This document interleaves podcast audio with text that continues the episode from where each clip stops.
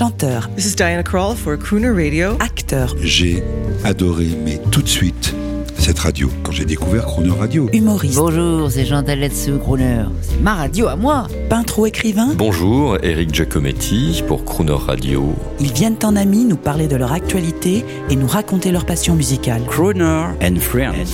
8h15, 18h15 sur Croner Radio. Cette semaine sur Croner Radio, c'est le comédien François Berléand qui nous délivre sa Croner attitude. Bonjour François Berléand. Bonjour. Très honoré d'avoir le comédien, la voix de Berléand au micro de Crooner. Il y avait la voix d'Elvis, mais il y a la voix de Berléand. Oh, Vous avez oui. conscience Eh, La voix de Berléand. Oh oui, non, ma voix, oui, non. Encore même, on va pas parler de ma voix parce que Ah bah si. moi je la déteste. Donc, euh, Ah ben non. ah oui, Non, non, elle a du grain. Elle a, Elle a ouais, du grain. Elle accroche. Elle accroche. Elle peut monter dans les aigus. Elle Quand- peut très bien monter dans les aigus. Oui, quand le Berléand s'énerve. Voilà, quand, euh, quand hein, il s'énerve, il va dans les aigus. Mais Oui. c'est le- théâtre, François Berléand, ça. Oui, je, je sais. Non, c'est surtout un claquage de- des cordes vocales. Il y a, il y a un certain nombre d'années en faisant du théâtre, euh, en jouant, pardon. Et, euh, et tout à coup, une matinée, parce que je devais hurler, mais vraiment hurler, tout à coup, je claque. Rupture des, des cordes vocales, Euh, comme un claquage de, s'appelle un couac au, au théâtre ou à l'opéra, et, euh, et plus rien. Quoi. Il n'y avait plus un son qui sortait, donc on a dû arrêter la représentation et puis euh, attendre euh, 4-5 jours avant que. Donc j'ai pris des médicaments, des trucs très puissants, des piqûres dans le cou. Enfin, dans les. Ouais, c'est, c'est... Et depuis, la, ma voix a un peu changé, et c'est vrai que je la reconnais moins qu'avant. Elle est, c'est pas qu'elle elle est moins forte, mais elle a, euh, il me semble qu'elle est un peu plus dans les aigus. J'ai moins de, j'ai moins de grave qu'avant. Et là, on est au théâtre libre. Alors, théâtre libre, ça fait un peu communiste. Hein, euh, Oui, mais non, euh, c'est eh, l'Eldorado. Oui, c'est l'Eldorado. Non, le théâtre libre, c'était le théâtre, le théâtre Antoine, qui est juste à côté. Euh, s'appelait le théâtre libre avant de s'appeler le théâtre Antoine. D'accord. Euh, voilà, c'était Antoine qui était un grand metteur en scène et du, du- du début du XXe siècle qui a qui, qui a tout à coup, euh, enfin, fait une compagnie qui s'appelait le Théâtre Libre. Et là, ici, on est dans votre loge. Et j'étais en train de me dire, peut-être que c'était la loge de Rému et Mistinguette. Oui, alors ça a changé hein, ici. Ça a été repris comme comme ça a été refait complètement dans les années euh, 80. Le Ouais. théâtre a été totalement refait. En fin de compte, comme il y avait, le plateau était assez petit parce que c'était un plateau pour des danseurs, des comédies musicales, mais des petites comédies musicales, euh, un peu de French Cancan, un peu de d'opérette, mais bon, c'était très particulier l'Eldorado. Et puis euh, il y a un monsieur qui a racheté ça.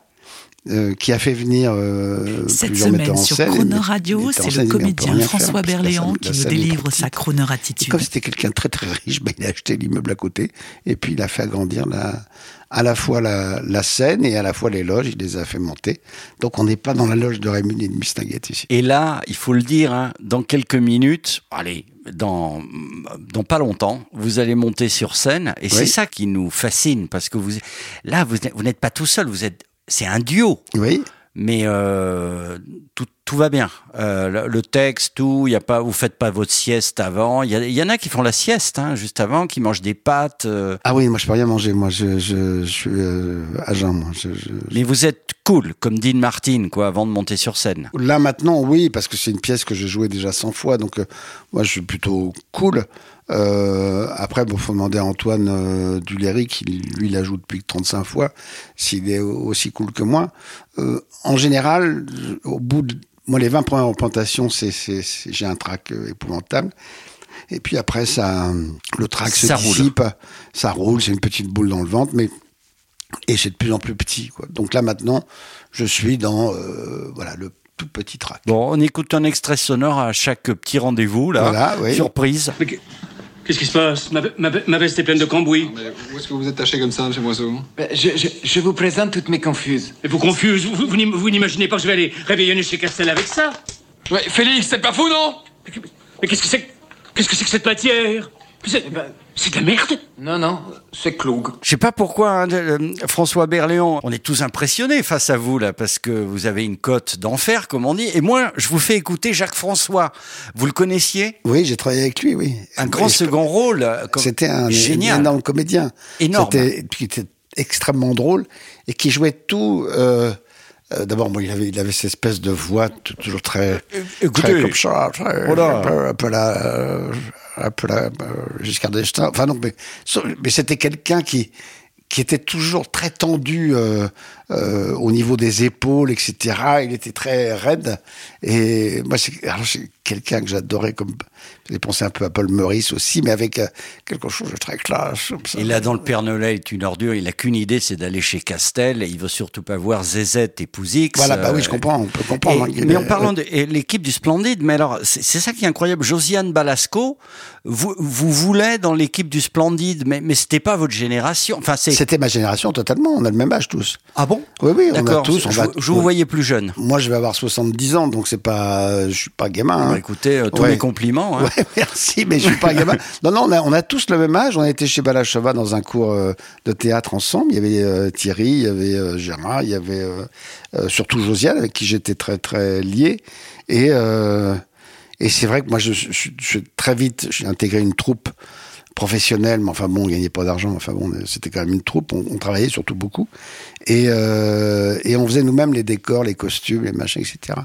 Et un jour arrive une subvention, et donc du coup, on est un tout petit peu payé, et surtout, on ne peint plus les décors et les costumes. Et là, à ce moment-là, j'ai un coup de téléphone de, de Josiane qui me dit Est-ce que tu veux venir intégrer la troupe du Splendide? Il faut peindre le théâtre, etc. Et là, j'ai fait Non, je vais pas peindre toute ma vie des théâtres, des décors, des machins, des trucs. Et j'ai dit non. Alors, j'ai regretté, hein, je vais vous dire, sur le coup. Enfin, un an après, quand j'ai vu que comment ça marchait, parce qu'en plus, bon, on a, évidemment, si elle m'a appelé, c'est parce qu'on a le même humour tous. Et donc, je me suis dit Mais voilà, je suis passé à côté de quelque chose. Bon, puis Mais- finalement, mais- on s'est tous retrouvés je, après. Je ne sais pas parce que j'avais envie de vous dire ça spontanément parce qu'on est très heureux. Je suis très heureux personnellement de vous, vous, vous interviewer pour la première fois, mais vous avez une image, je ne sais pas si vous le savez, très chic. Ah oui? Ah oui. Euh, alors c'est peut-être parce que vous avez démarré avec des trucs subventionnés, euh, compliqués. Oui, Mais peut-être. vous êtes très, très arté, quoi. Les, les- Ah, Berléand, c'est la classe. Vous le savez, ça? Non, je sais pas, non, franchement. et ce qui m'a épaté, c'est que vous, il y a un côté déconneur. L'autre jour, on s'est rencontrés après la pièce. Vous êtes super sympa et drôle. Oui, ah bah, c'est- oui, mais alors c'est vrai que j'ai- c'est vrai que j'ai fait 20 ans de subventionné. Donc quand euh, des pièces sérieuses, des pièces euh, euh, compliquées, des pièces euh, auxquelles on comprenait rien. D'ailleurs, beaucoup de pièces que j'ai jouées, on comprenait rien à ce que je faisais parce que euh, c'était incompréhensible. Et puis au fur et à mesure, bon, je- bon, au, au fur et à mesure de, changement de metteur en scène, de où le metteur en scène lui-même changeait parce que tout à coup il prenait des textes euh, normaux et classiques. Là, on commençait à comprendre un peu ce qu'on faisait. Mais pendant 3-4 ans, je comprenais rien. Bon, puis on vous a fait jouer des rôles qui étaient graves, euh, parfois, ou, ou des rôles de fourbe. Ça peut Oui, arriver. des rôles de fourbe. des- mais J'ai joué à peu près tout ce que la nature humaine peut comporter de, de, de défauts, de choses comme ça, etc. Donc, jouer les lâches, les, les vils, les, les, les, les traîtres, les, les méchants, les crétins, les... Enfin, j'ai joué, mais c'est très agréable à jouer. Hein. Et au contraire, oui, mais au contraire, moi je peux témoigner, vous êtes un homme drôle, sympathique, avenant, ouvert et curieux des autres. Oui. Alors, vous méritez une chanson, monsieur. Ah. Euh, et, et là encore, vous allez étonner. Euh, non, vous ne voulez pas du Mozart. On pourrait appeler ça un guilty pleasure, un petit plaisir coupable. Oui. Dalida. Oui. Vous assumez J'assume, alors, mais totalement. Alors, si vous voulez, c'est drôle parce que moi, j'ai été élevé euh, bon, à la musique classique, j'ai été élevé au jazz, j'ai été élevé à, à plein de choses, à la variété française, mais c'était plus la variété intelligente. Donc, c'était euh, Brassens, c'était euh, Jacques Brel, c'était euh, Léo Ferré, c'était euh, voilà, Barbara, tous les, les chanteurs à texte qui me passionnaient. J'en oublie les, certainement les meilleurs, les Jean Ferrat et compagnie. Et et puis d'un côté, ce côté-là, côté français, c'était ça. Et puis de l'autre côté, c'était évidemment les Beatles, les Stones, enfin tout ce qui comptait sur la planète pop de l'époque, etc. Et rock. Et j'étais mais fou de ça.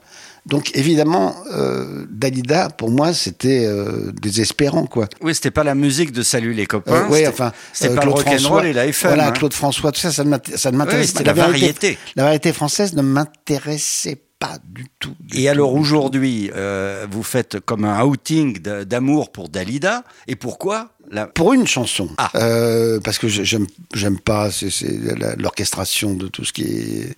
Mais il y a une chanson extraordinaire qui n'est pas une chanson d'elle. Enfin, je m'écris une chanson, mais euh, c'est une chanson de de- d'Aznavour, La Mama.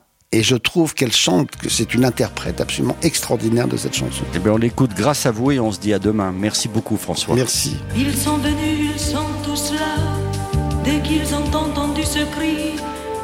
Elle va mourir là.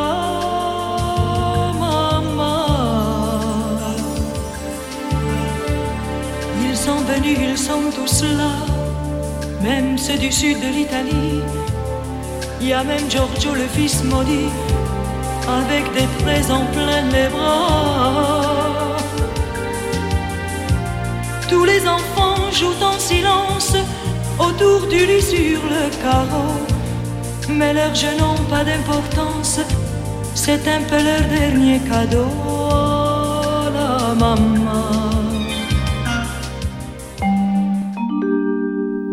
Demain à 8h15 et 18h15, vous retrouverez François Berléand et l'intégralité de cette interview en podcast sur le chroneurradio.fr.